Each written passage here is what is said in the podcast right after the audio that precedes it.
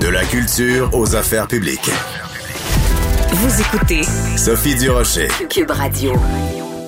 Je vous apprends rien si je vous dis que euh, depuis plusieurs mois, si c'est pas depuis plusieurs années, il y a un engouement pour les histoires criminelles, mais les vraies histoires criminelles, pas celles qui sont inventées par euh, Agatha Christie ou euh, les autres auteurs de ce monde. C'est ce qu'on appelle en chinois le true crime. Donc cette expression anglaise true crime.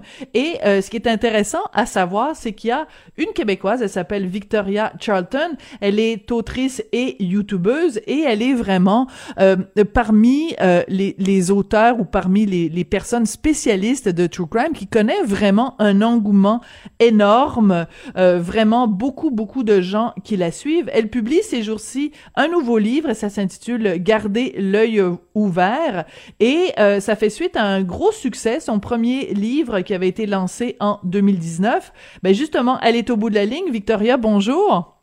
Bonjour, bonjour, ça va bien? Ben écoutez, moi ça va très bien. Moi je suis fascinée par ce phénomène-là du true crime. Vous vous expliquez ça comment, Victoria, que les gens soient si assoiffés de ces vraies histoires euh, criminelles qui, dans certains cas, ont pas été résolues? Comment ça se fait que ça nous fascine autant?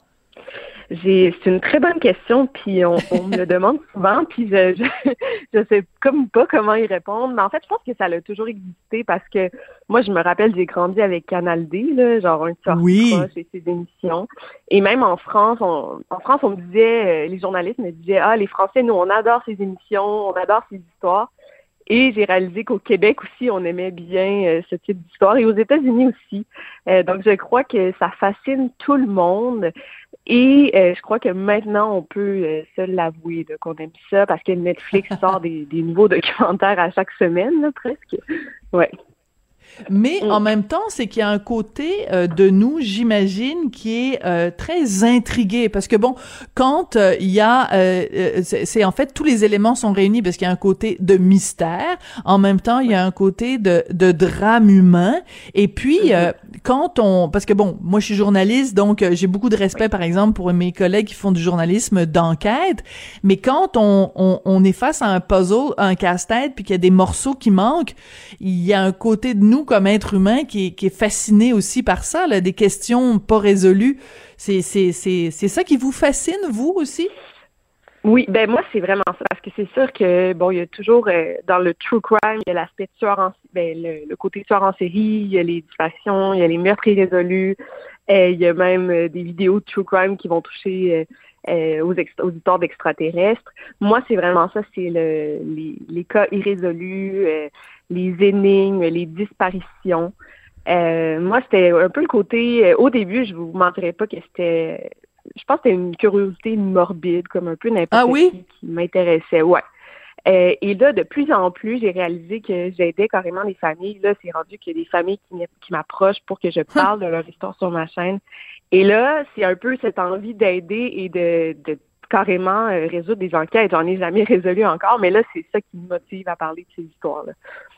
Alors, quand on parle de, de, votre succès, bon, les chiffres que j'ai devant les yeux donnent un petit peu le vertige. 500 000 abonnés à votre chaîne YouTube. Euh, votre sur Instagram, on parle de 110 000 personnes. Euh, votre livre, le, le, premier livre lancé en 2019, vous en avez vendu combien d'exemplaires euh, à travers la, la, planète? Ben, aux dernières nouvelles, c'était 30 000. 30 000, 30 000 livres Bon, ben c'est, on sait que quand on sait qu'un succès de librairie, euh, c'est 5000, donc vous avez six fois un succès de librairie. Donc parlez-nous de ce nouveau livre, Gardez l'œil ouvert. Qu'est-ce qu'on retrouve euh, dans, dans ce livre-là? Oui, ça va être un peu semblable au premier. Au premier, mon premier, c'était 15 histoires de disparition. Là, ça va être 15 affaires criminelles euh, non résolues. Et euh, bon, je vais parler de, des cas irrésolus, des, des meurtres, euh, des corps retrouvés sans identité et des disparitions. Et dans mon deuxième tome, là, j'ai fait affaire avec quatre familles. Euh, j'ai été en contact avec quatre familles pour donner de la visibilité à ces histoires-là. donc, c'est vraiment, je, je, vais parler de des cas assez, assez, assez anciens, pardon, et des, des cas plus récents. Euh, dans des pays différents aussi. J'ai une histoire de l'Italie, une histoire de la France, Québec, du Japon, donc voilà. Parce que euh, ces, ces, ces familles-là sont absolument désespérées, évidemment, que euh, ces disparitions ou ces meurtres-là n'aient pas été résolus. Donc, vous, de quelle façon vous pouvez les aider? C'est-à-dire que vous travaillez pas pour la police, vous êtes euh, une jeune auteure euh, québécoise. Donc, en quoi, vous, euh, votre, votre travail de recherche ou de d'investigation, en quoi ça peut les aider? Vous intervenez où dans le processus? Excellente question parce que c'est sûr que tout le monde me dit mais t'es pas criminologue, toi t'es pas un journaliste, qu'est-ce que tu fais? Ben moi je pense que c'est là que ma formation, bon moi j'ai un bac et une maîtrise en littérature là, euh, c'est ma formation de savoir raconter des histoires qui peut aider. Je vais prendre n'importe quelle histoire un peu banale, non, là c'est difficile de dire ça parce que c'est quand même des histoires de disparition. Mais je vais prendre une histoire de disparition ou de meurtre puis je vais essayer de la rendre intéressante. là, on s'entend qu'on parle d'une tragédie, puis ça, je, je, le garde toujours en tête. Mm-hmm. Mais c'est en créant des buzz, je parle un, créer un buzz autour d'une histoire de disparition que les gens vont s'y intéresser. Et ça, c'est super important parce que faut créer des phénomènes médiatiques autour de des histoires de disparition. Voilà. Par exemple, au Québec, Cédrica Provencher, même si ça reste irrésolu, elle, elle a eu de la chance que son histoire soit autant médiatisée. Mais c'est très rare que des familles ont cette chance-là. Donc, c'est ce que j'essaie de faire en racontant des histoires, parce que chaque histoire de disparition, on peut créer un narratif autour de cette histoire-là. Fait que je pense hmm. que c'est ce que je fais. Je mets des, des photos, je mets des vidéos d'archives autour de ces histoires-là, justement, de disparition. Puis, euh, ben c'est ça. Je pense que c'est là que c'est mon côté, moi, euh, un peu que de narratrice euh, euh, qui, qui va donner justement de, de l'importance à ces histoires-là. Puis c'est ce que je fais pour aider, voilà. Oui, mais ce qui est intéressant aussi, en fait, c'est votre euh, votre collègue, la personne qui s'occupe de, de votre promotion, qui nous a envoyé euh, cette information-là. Donc, je vais partager avec les auditeurs. Là, on, on, on va le, le, lire en même temps. Donc, nous avons eu une bonne nouvelle cette semaine suite à une entrevue pour son podcast. Victoria a aidé une abonnée à rouvrir le dossier pour trouver le coupable dans une affaire d'homicide. Euh, comme quoi, en plus de nous intriguer, de nous distraire, le true crime fait œuvre utile. Comment ça s'est passé cette histoire-là? Oui, euh, ben en fait, c'est une, une, abonnée à moi qui m'a contacté qui me dit euh, Moi, mon, mon père s'est fait assassiner quand j'avais 11 ans. Puis mon abonné a, 30 ans aujourd'hui. Il m'a dit Ouais, mon père s'est fait assassiner quand j'avais 11 ans et c'est toujours irrésolu. J'aimerais que tu en parles sur ta chaîne. Et moi, je l'ai je l'ai euh, pardon, je l'ai invité à carrément venir en parler ben avec ah moi sous forme d'entrevue, ouais, comme un podcast. Et on en a parlé pendant une heure. Et suite à ça, il y a des gens qui l'ont contacté elle, des hommes qui connaissaient son père, puis ont dit ben nous ah. on sait c'est qui qui a tué ton père, ouais. Euh, là, je peux pas trop entrer dans les détails parce que même moi, je l'ai, elle m'en a pas trop dit parce que bon, ça reste confidentiel, mais apparemment que la SQ va rouvrir l'enquête puis qu'ils ont assez d'informations là pour ouvrir l'enquête. Donc euh, c'est assez fou là. J'ai, même moi j'étais sous le choc. Elle aussi, puis elle a dit c'est fou, c'est grâce à toi là qu'on, que que je vais peut-être pouvoir résoudre le mur de mon père. Ouais. Mais ça, c'est incroyable parce que euh, des histoires comme euh, cette dame-là, euh, est-ce que vous pouvez me donner son prénom? Oui, elle s'appelle Marie-Ève. Bon, l'histoire de Marie-Ève, il y en a peut-être euh, des dizaines et des dizaines, pas juste ici au Québec, mais un petit peu partout.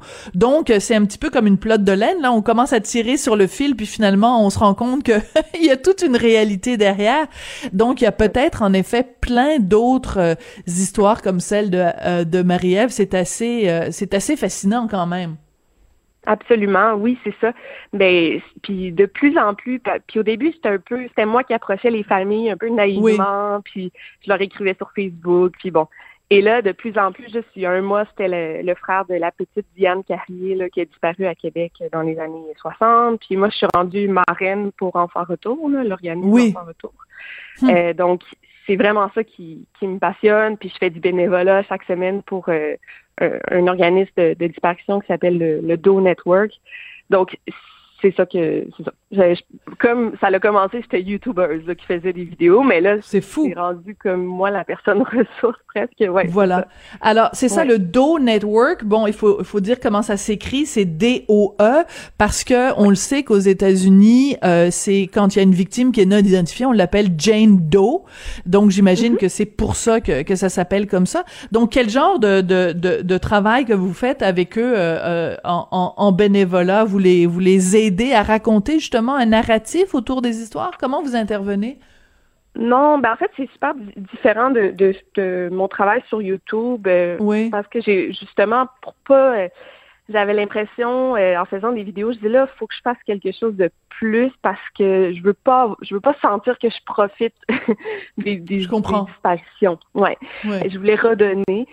donc ce que je hmm. fais, c'est qu'avec il y a beaucoup il y a, je pense qu'il y, a quelque chose comme 3000 corps non identifiés aux États-Unis hmm. seulement. Là. Euh, donc, c'est des corps qu'on retrouve qui n'ont pas d'identité, justement. Et euh, au Québec, juste au Québec, on en a. Euh, donc, ces corps-là, on peut souvent les, on peut les, c'est difficile à expliquer, on peut les associer à des personnes disparues par exemple, telle, telle personne retrouvée aux États-Unis pourrait très bien être telle personne disparue au Québec. Il faut seulement faire le match. Mais les policiers qui hmm. sont débordés n'ont pas vraiment le temps de faire ce type de match. Ouais.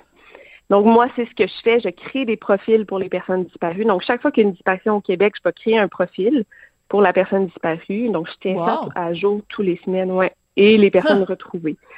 Donc, euh, c'est comme une grosse banque de données et on essaie de faire les matchs. Euh, c'est un organisme qui existe depuis 20 euh, ans. Puis on a hum. l'organisme a pu faire des matchs pour 100 John Doe. En fait, ils ont donné l'identité à 100, John Doe dans le monde. Je disais tout à l'heure Jane Doe, mais c'est Jane Doe, John Doe, là, c'est pour, euh, pour euh, au, masculin. Donc, euh, mettons qu'au Québec, il y a quelqu'un qui disparaît, 55 ans, un homme blanc, il lui manque les deux dents d'en avant, peu importe. Mais là, si on retrouve quelqu'un aux États-Unis, un homme 50 ans, blanc, il manque deux dents d'en avant, ben il y a des chances que ce soit celui qui, a disparu au Québec. C'est c'est aussi simple que ça, des fois? Oui, c'est ça.